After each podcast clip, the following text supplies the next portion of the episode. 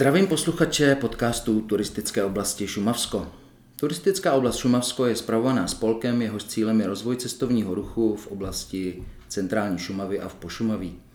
Združuje momentálně více než 50 obcí, 3000 ubytovatelů, což představuje zhruba 8000 lůžek. Geograficky oblast zahrnuje část chráněné krajinné oblasti Šumava a Národního parku Šumava.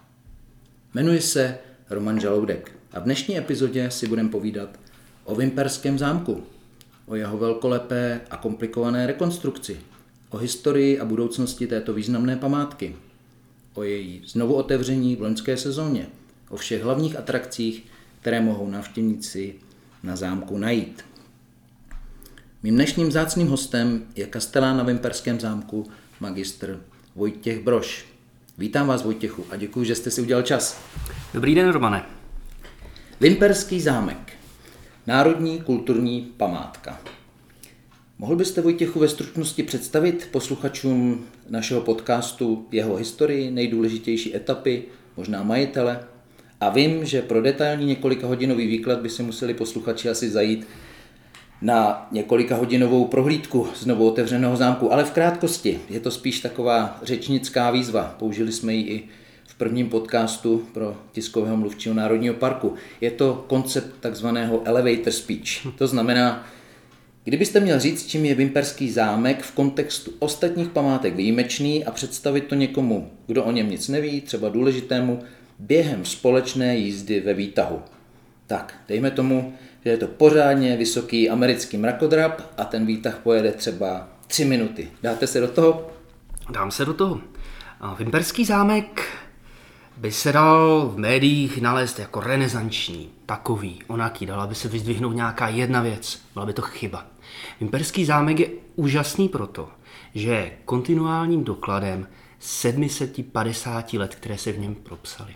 Je tady úplně všechno. Od nejranější gotiky přes renesanci až eh, barokní úpravy a úžasné 19. století. Málo kdo třeba ví, že Vimperský zámek ve svých interiérech je úžasnou secesní památkou.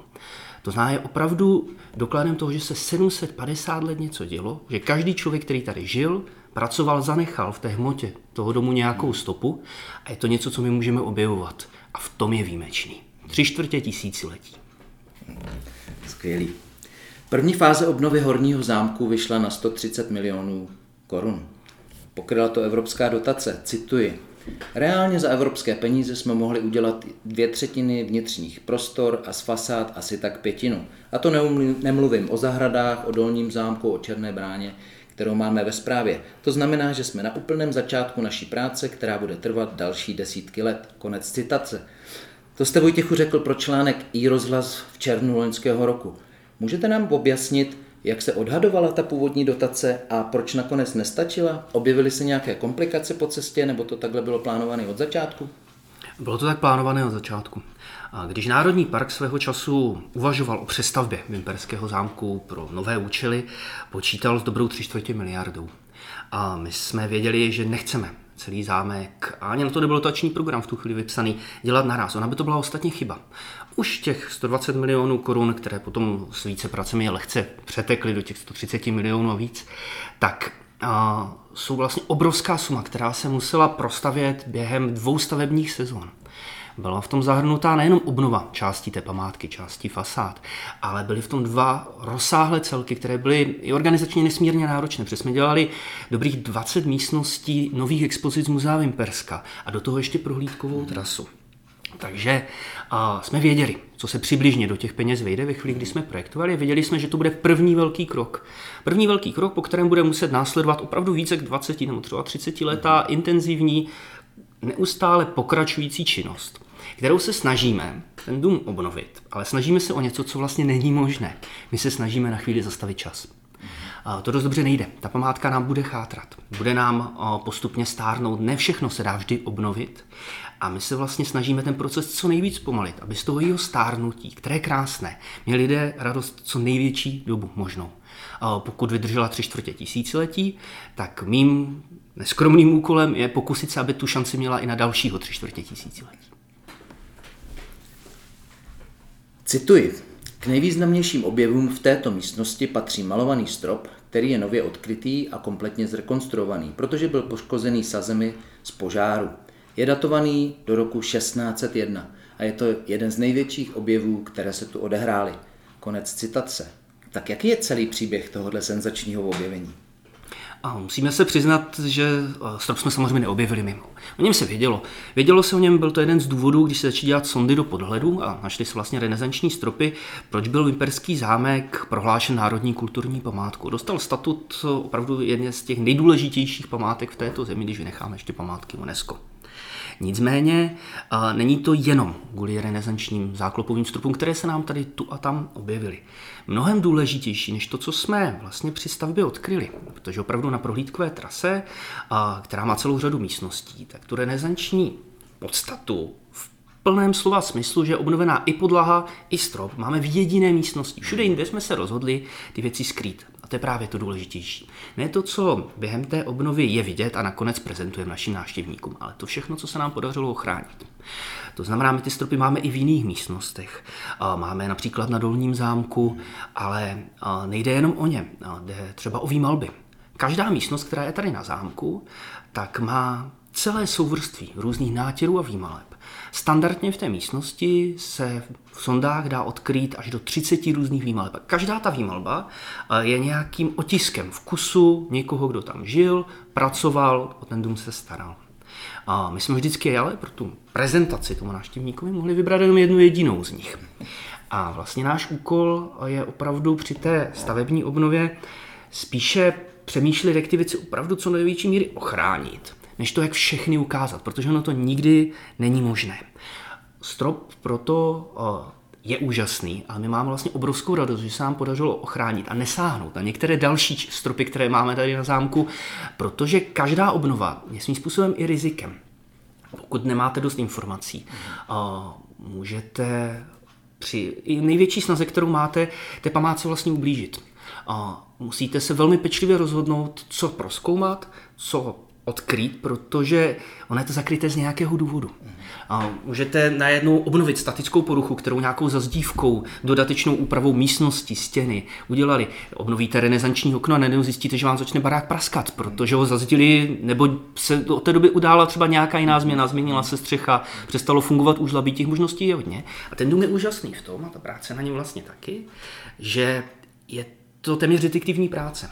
Vy vlastně musíte zjišťovat proč se některé věci udály, proč byly přestavěny, jakým způsobem fungovaly a teprve potom na konci někde je to rozhodnutí a ta práce toho restaurátora a ta krása, která z toho nakonec může vzejít. Což je případ našich renesančních stropů, které skutečně jsou z počátku 17. století a krásně zapadají do příběhu, který vyprávíme našim návštěvníkům přímo na prohlídkové trase, protože se tam zabýváme mimo některých dalších věcí jednou konkrétní událostí, která se tady na zámku odehrála. To už je třeba přijít přímo sem. A ty saze, které poškodili ten strop nebo tyhle stropy, byly to saze z požáru během dobývání Vimperka stavovským vojskem v době protihabsburského povstání v roce 1619, kdy měl zámek Vimperk v držení pro habsburský Wolf Novohradský z Kolovrat? A nebo to byly saze po požáru zámku po zásahu blesku 20. července 1857. Tady vidíte, Vojtěchu, že jsem si nějakou tu přípravičku na vás udělal. Pomohla. Je to z 20. července roku 1857. Tehdy v létě uhodil blesk do hodinové věže na horním zámku, začala hořet a i když se seběhlo na 300 zaměstnanců velkostatku, všichni měšťané, kteří mohli pomoct, tak utíkali nahoru, a tak začaly hořet v podstatě všechny střechy horního zámku. Existuje z toho protokol, máme potom úžasnou plánovou dokumentaci, z které víme, co všechno bylo vlastně poškozeno protože eh, vyhořel opravdu téměř celý horní zámek ve svých vyšších patrech. Proto je ostatně úžasné, že se nám zachoval v třetím podlaží a renesanční záklopový strop právě v severovýchodním křídle, ale jenom tam. Je to proto, že severovýchodní křídlo, i když hořelo, tak mělo eh, nepříliš eh, velké vzdálenosti mezi svými vnějšími zdmi. To znamená, ten hořící materiál toho krovu, který padal na ty stropy, tak se z části podařilo strhnout a ten zbytek nebyl naštěstí natolik těžký, že by prolomil dřevěné záklopové stropy. A nespálili. Nespálili je proto, že na nich byla jedna z prvních docela účinných eh, protipožárních záležitostí, jedno z protipožárních opatření, jílová mazanina. Ve chvíli, kdy jsme začali dělat průzkum Tak ten jíl, který je nanesený na dřevěných záklopech, na těch deskách, které jsou položeny bez jakýchkoliv hřebíků, bez jakýchkoliv čepů, a jsou zatížené jenom váhou toho mokrého jílu, když se to tehdy staví, tak eh, dneska jsou spečené nahoře do takové načervenalé keramiky od toho požáru. Nicméně tím, že hořelo obrovské množství věcí okolo, hořel no vlastně střecha, která padala na ten strop ze zhora, tak se některé ložiska požáru dostaly do těch místností samotných. My víme přesně kde, protože jsme ve chvíli, kdy se odkryl ze restaurátory ten strop, tak je v celku jasně viděli, kde byl problém, co kde prohořelo, a, restaurovali jsme jenom to, kde jsme přesně věděli, jaké jsou motivy a naopak část těch začernalých stropů jsme ponechali, aby si návštěvník uvědomil, jak ta událost probíhala, ale druhak bychom si museli vymýšlet. Protože restaurátorská práce by měla končit tam, kde začíná jakákoliv spekulace nebo hypotéza.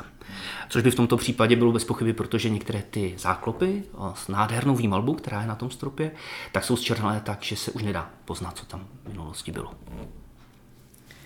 Jakým způsobem pracujete s těma částma zámku, nebo s těmi částmi zámku, které nejsou ještě obnoveny? Může z toho něco běžný návštěvník vidět? Může. Nejenom, že přijde a vlastně je překvapený možná pořád, v jakém stavu je zámek, protože aby se dostal na horní zámek, musí projít nádvořími dolního zámku a u fasád jsme je zatím dokázali jenom lehce udržovat, vyřešit několik základních statických problémů, které jsme tu a tam měli, ale v zásadě jsme do nich nesáhli. A a když projde tady ten, tu syrovou stavbou, která na první pohled není třeba tak líbivá, jako by byl jiný obnovený zámek, tak dorazí na horní zámek, na jeho druhé nádvoří a najednou se před ním rozprostřou nově obnovené fasády. A to znamená, je třeba si říct, že zvenku nás čeká ještě 90% práce.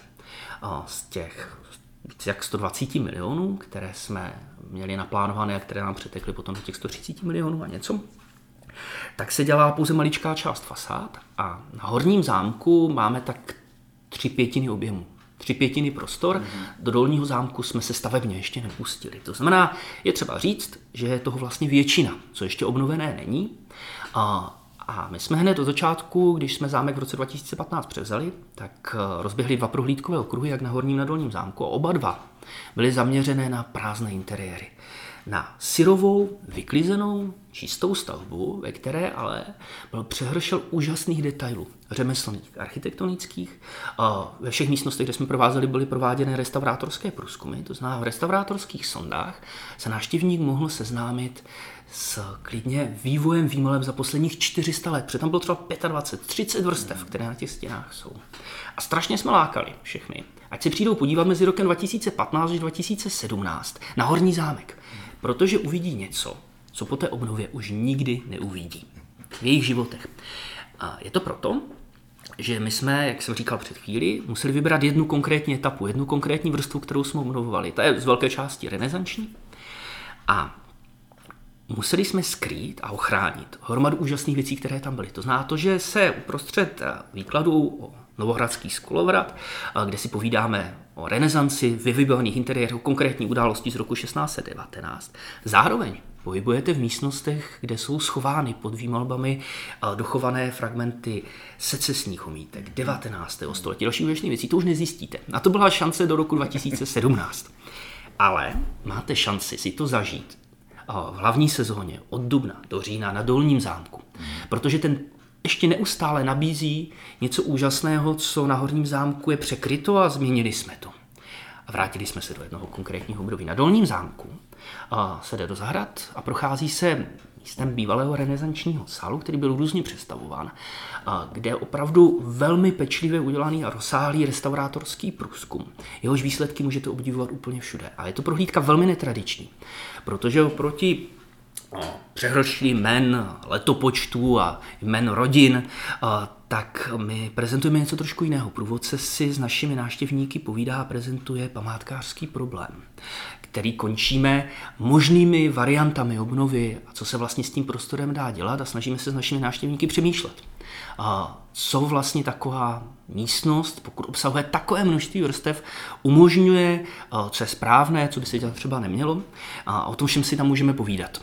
Takže úplně jiný zážitek. Máme strašnou radost, když k nám někdo přijde, naštíví nejenom naše muzeum, ale podívá se i třeba na všechny tři naše prohlídkové okruhy, ale eh, srovná si třeba stav horního zámku, na kterém jsou dva z nich, oba dva obnovené, vybavené aspoň části nábytkem.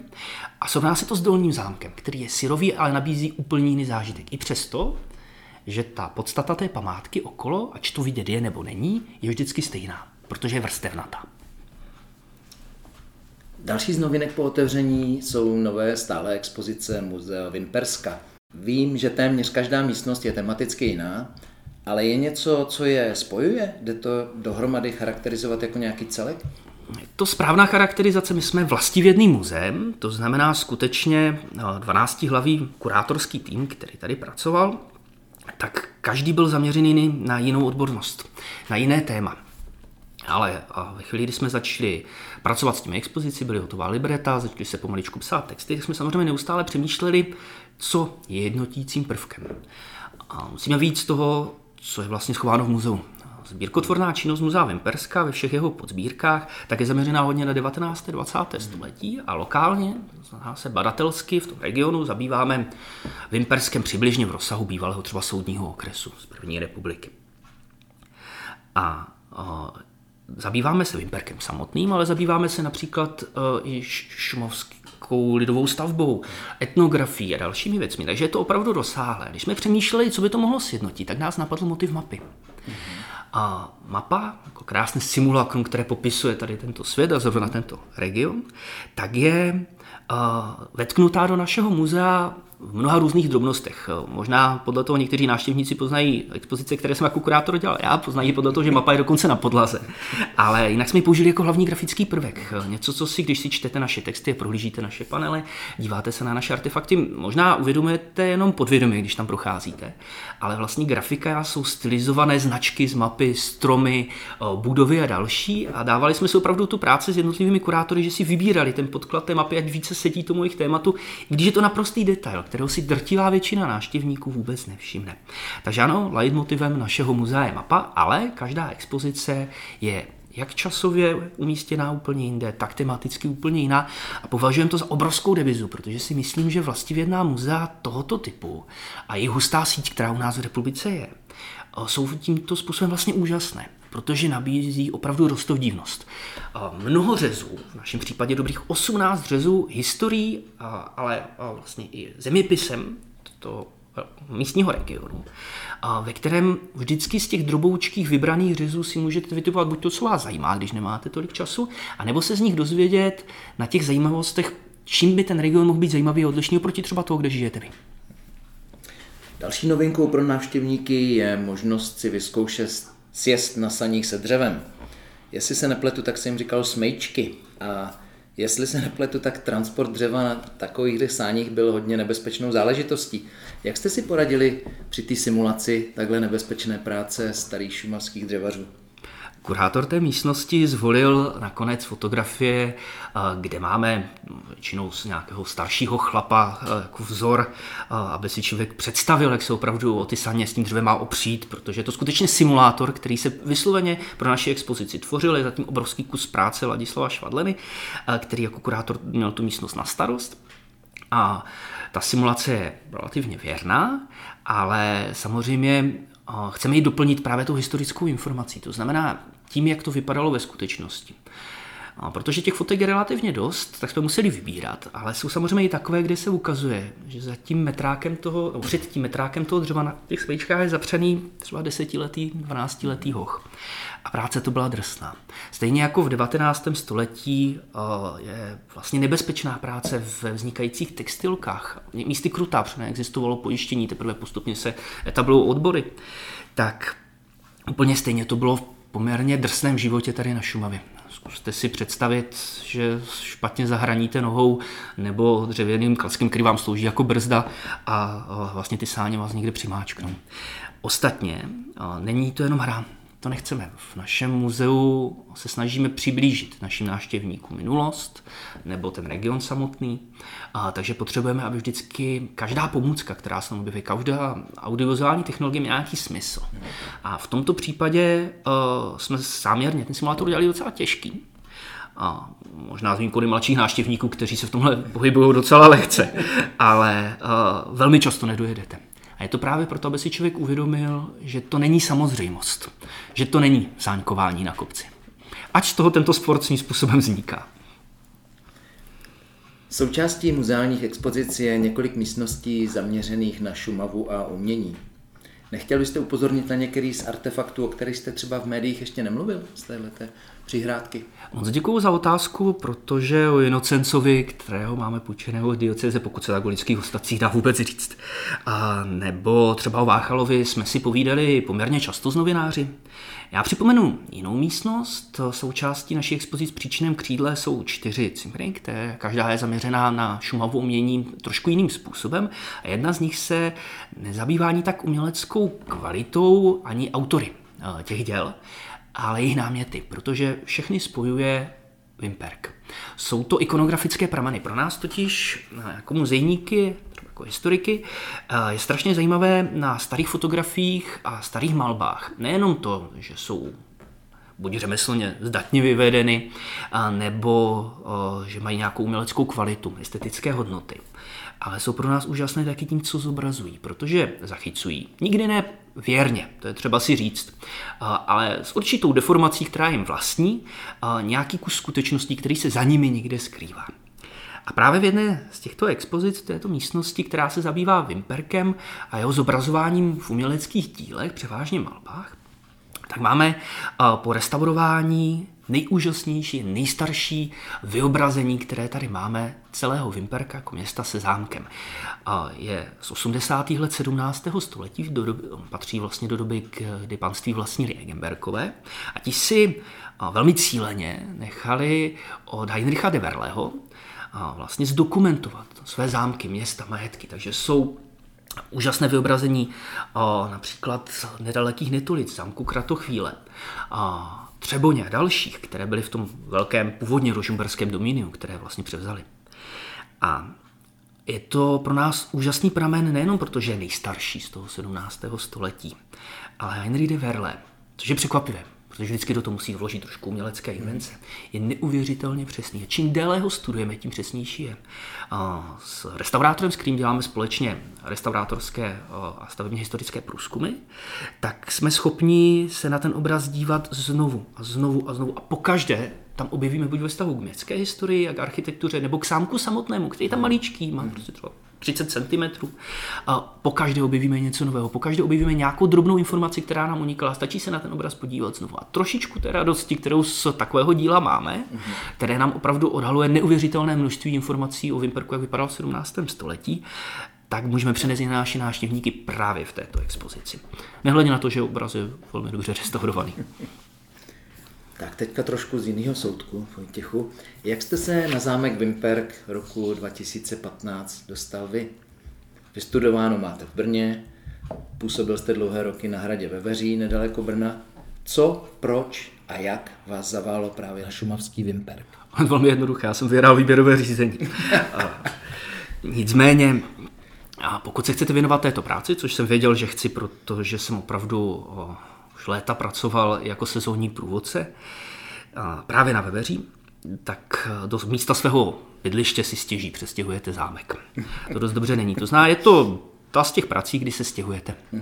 A je to úžasné hned z několika možností. Za prvé, Vimperk je nepolíbený v mnoha ohledech. Nejenom obnovou, kdy strašně dlouho čekal přes různé nápady Národního parku na to, až se ho ujme někdo kdo bude mít jasný plán, kde se nebude prostě měnit koncepce a kde hlavně zaměřením té instituce, se bude starat, bude opravdu ta památka samotná, nebude nějakým doplňkem činnosti. Druhák, Vimperk, když jsme v jižních Čechách, tak badatelsky v jeho českém regionu je trošku na okraji zájmu. Pokud si přečtete tu knížku o, o středověkých významných městech jižních Čech, tak se na něj velmi často zapomíná. A protože se nám badatelé schlukují a zajímají o regiony, kde často žijí, kde pracují. Takže je vidět obrovská práce, ať už kolegů v Prachatickém muzeu, Prácheňském, z Českých Budějovicích, ale Vimper přece jenom vždycky byl trošku vzdálený jejich počínání a to je obrovská příležitost, protože dnes už na mapách stěží někde zabalení v kožichu budeme objevovat bílá místa, takže psy. Ale existuje úplně stejně dobrodružná činnost, kdy můžeme něco objevovat. To je minulost. Tam má ještě tu krásnou vlastnost, že ji zapomínáme, což je vlastně kouzelné, ale svým způsobem třeba práce v archivu, práce o někoho, kdo má vystudované pomocné vědy historické, nebo je archivář, nebo je historik, tak je úžasná v tom, že se opravdu dostává na místa, kde už dlouho nikdo nebyl. Bere do ruky dokumenty často, které někdo napsal, stvořil a od té doby je nikdo neměl v ruce. A to znamená spojování těch informací z minulostí, jejich prezentování veřejnosti a nedej bože ještě s tím, že se vlastně staráte o tu samotnou památku, je úžasná práce. Všiml jsem si na vašem profilu na profesní sociální síti LinkedIn, že jste studoval i latinu a starořečtinu. Pomohlo vám tohle studium během vašeho působení na zámku Vimperk? Objevil jste třeba něco ještě neobjeveného, nepopsaného, nějaké tajemné nápisy nebo vzkazy? A ještě jedna druhá spojená otázka. Může se současný kastelán obejít bez těchto znalostí, jak se říká, už takzvaných mrtvých jazyků? Může. Může. Na to bude velmi složitá odpověď. Nicméně zkusím začít od konce. V naší práci je třeba si říct, že ta naše profese je do určité míry manažerská. Řídíme pracovní kolektiv, organizujeme obrovské množství věcí, ale zároveň je jedna z mála, je to podobné, jako když byste řídil třeba výzkumný ústav, kde musíte mít odbornost, kde nestačí být pouhým manažerem. Já považuji, a to ale platí asi pro každé práci, za zásadní to, že si člověk opravdu vyzkouší plně od spodu. Zná jsem strašně rád, že můžu přenášet i zkušenosti z toho, jak jsem kdysi provázel. Mm. Bez toho si vůbec netroufnu tvrdit, že bych dokázal nějakým způsobem organizovat třeba návštěvnický provoz a průvodcovský servis. A pokud by s tím člověk neměl samotnou zkušenost. A do té naší profese, která odborně je založena v památkové péči. Musíme být památkáři. Hmm. Abychom mohli pracovat na památce jako manažeři, tak musíme být památkáři, protože je to podstata toho, co děláme.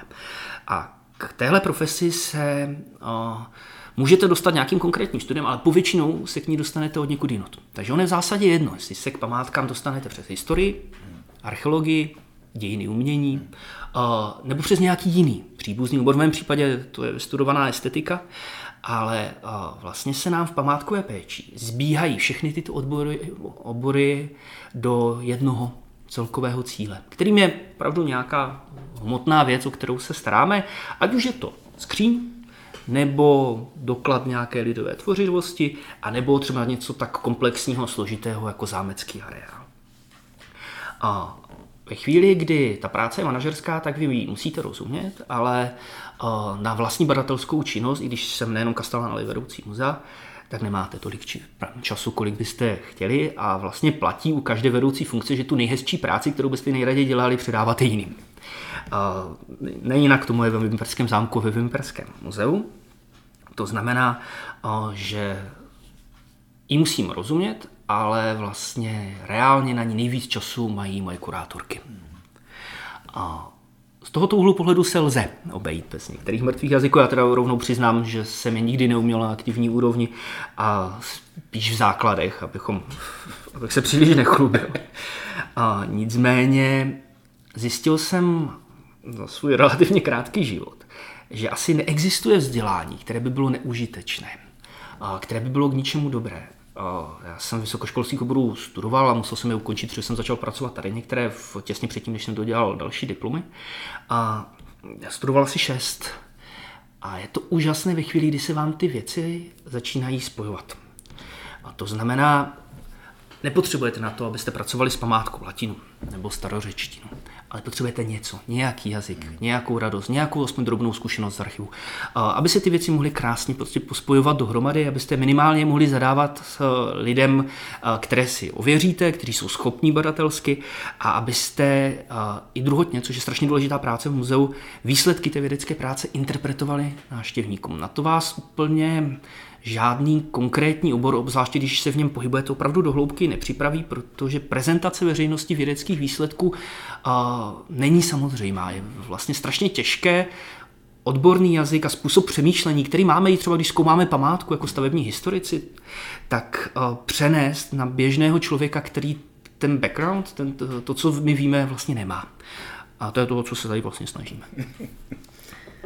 A jaký je vlastně denodenní život zámeckého kastelána?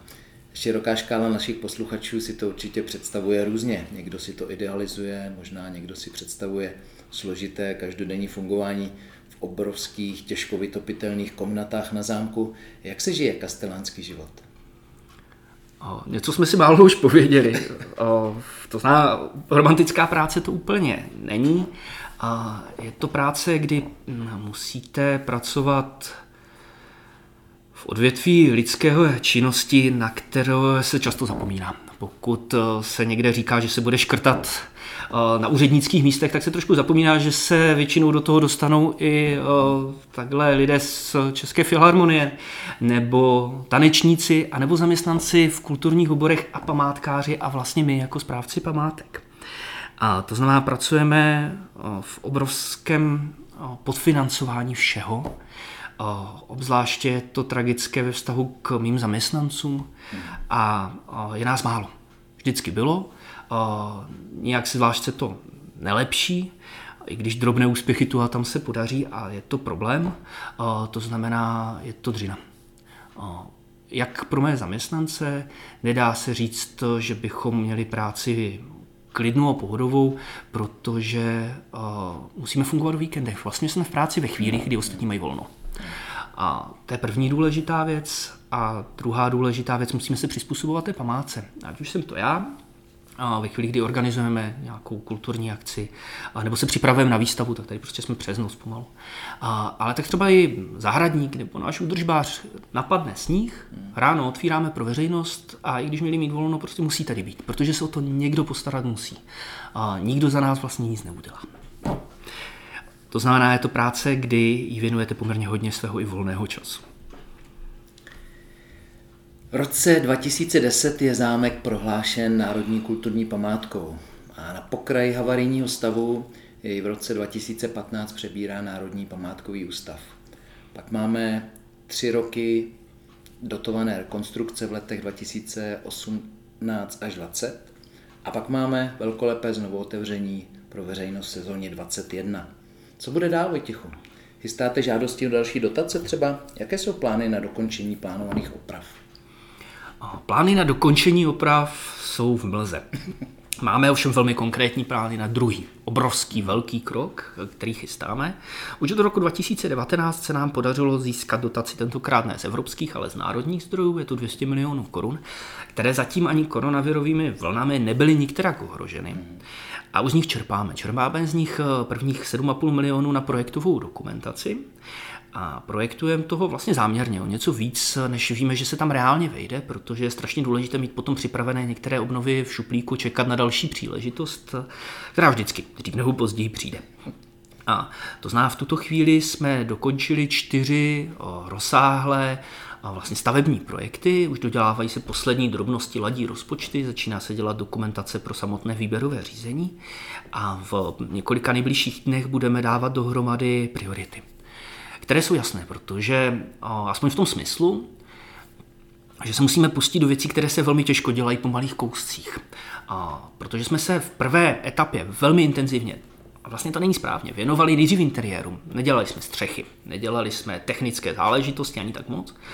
A, ale zaměřili jsme se opravdu nabídku našim návštěvníkům, což jsou nové expozice muzea a nová prohlídková trasa na Horním zámku, potažmo dvě dokonce, když počítáme i tu středověkou. Tak se teď potřebujeme zaměřit na technické věci.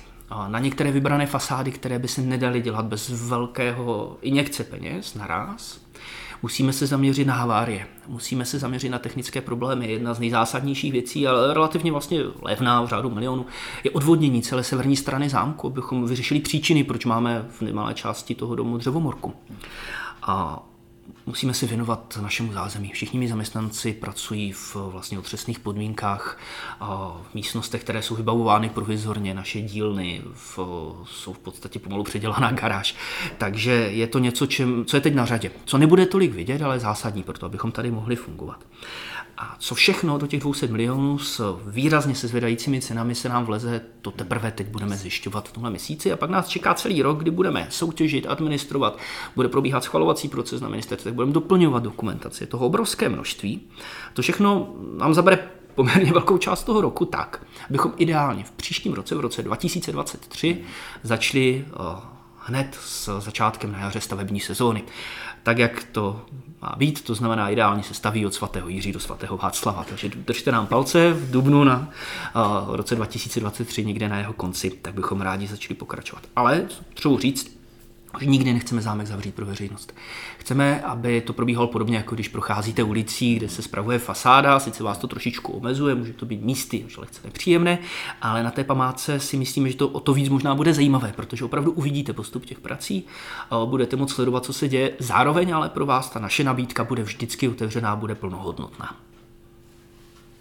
A jak proběhlo slavnostní znovu otevření po těch eh, třech letech rekonstrukcí? Byla to velká sláva? Muselo to být přece velkolepý tady. Sláva pro památkáře, pro město, pro muzeum, pro turistický ruch ve městě. Jaký to bylo? Já věřím, že se to povedlo. Měli jsme obrovské štěstí na počasí, což samozřejmě stěží může být naše zásluha. Je malý zázrak, že jsme se vlastně trefili úplnou shodou okolností mezi různé probíhající vlny koronaviru, to znamená opravdu proběhlo slavnostní zahájení ale pro nás to byla dřina. My jsme vlastně do poslední chvíle dodělávali naše expozice, a potom jsme připravovali, organizovali tady tuhle záležitost a hned na to s denní přestávkou jsme otevřeli pro veřejnost. A měli jsme vlastně to štěstí, že jsme naplánovali naše otevření na začátek června, kdy došlo k velmi výraznému rozvolnění opatření. Takže naše sezóna vlastně proběhla naprosto podle plánu. Nemuseli jsme ji v tomto ohledu upravit. Opravdu ve chvíli, jsme měli hotovou práci, a otevřeli jsme dům, tak jsme mohli spustit náš návštěvnický provoz.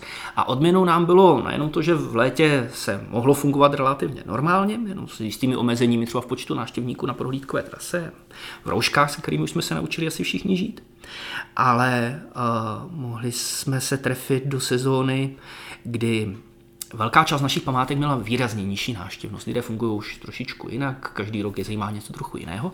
Wimperg je ovšem jedna z mála památek v této zemi, která měla návštěvnost výrazně vyšší než v tom provizorním stavu, kdy jsme měli zpřístupněný pouze dolní zámek. Takže odměnou, bych to dokončil, nám bylo o více jak 18 tisíc návštěvníků během tří měsíců, což bylo úžasné v tom, že to bylo, co jsme si zavdali jako podmínku udržitelnosti toho projektu a během čtvrt roku jsme ji měli splněnou. Eh, jakou marketingovou osvětu, teda kromě tohohle významného podcastu samozřejmě, připravujete? Jakým způsobem se snažíte informovat veřejnost a kde se o vás naši posluchači, eh, široká veřejnost může víc dozvědět? A jsou základní věci, podívejte se na náš web, tam jsou vždycky aktuální informace k otevření. A rádi čas od času dáváme zajímavé věci na náš Facebook a nejenom, že si tam člověk může podívat, kdy tu a tam je nějaká akce, ale vlastně je to platforma, kterou používáme docela rádi na to, abychom informovali, co se na zámku děje. Takže když byste listovali dál do hloubky, do minulosti, což na Facebooku není úplně jednoduché, ale lze to, tak najdete obrovské množství týdenních reportů, které jsme dělali ze stavby, z restaurování a podobně. Stojí za to se tím projít, protože jsou tam nádherné věci, s kterými jsme si dali nějakou práci, abychom je veřejnosti představili, obzvláště na fotografiích. Nicméně Máme vlastní newsletter, který nabízíme pro naše řekněme říct partnery, ale, ale vlastně pro ubytování tady na Šumavě v roce 2015 jsem tady objel v podstatě okres a půl, kdy jsme všem nabídli možnost, jestli nechci dostávat čerstvé zprávy ze zámku, budeme to zase opakovat. Takže to jsou způsoby, jak se dostat trošičku v, do podvědomí lidí tady na Šumavě, protože, co si budeme povídat, naším nejběžnějším návštěvníkem je středočech, který míří na Šumavu na dovolenou s dětmi. Je něco, na co jsem se vás eh, ještě nezeptal? Co vy třeba chcete vzkázat eh, našim posluchačům? A já možná si trofnu jedno doporučení, ač to jdeme trochu drze. Přijďte za námi a až si budete vybírat v naší nabídce Horního zámku, Středověkého okruhu nebo našich muzejních expozí, nezapomeňte na Dolní zámek.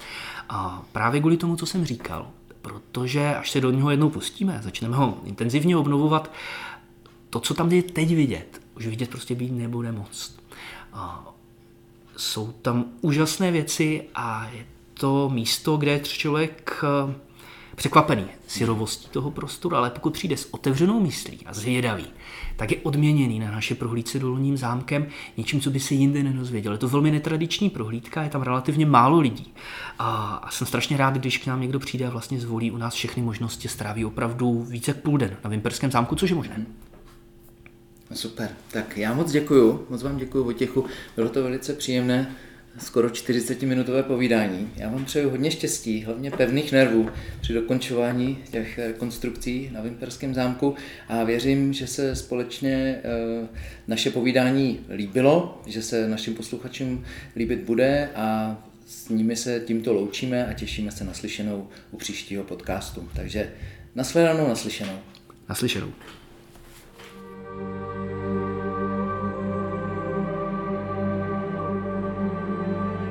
Turistická oblast Šumavsko, kraj Šumavy a Pošumaví se těší na vaši návštěvu. Krásná příroda, horské hřbety, voňavé louky, koupání, zážitky, adrenalin.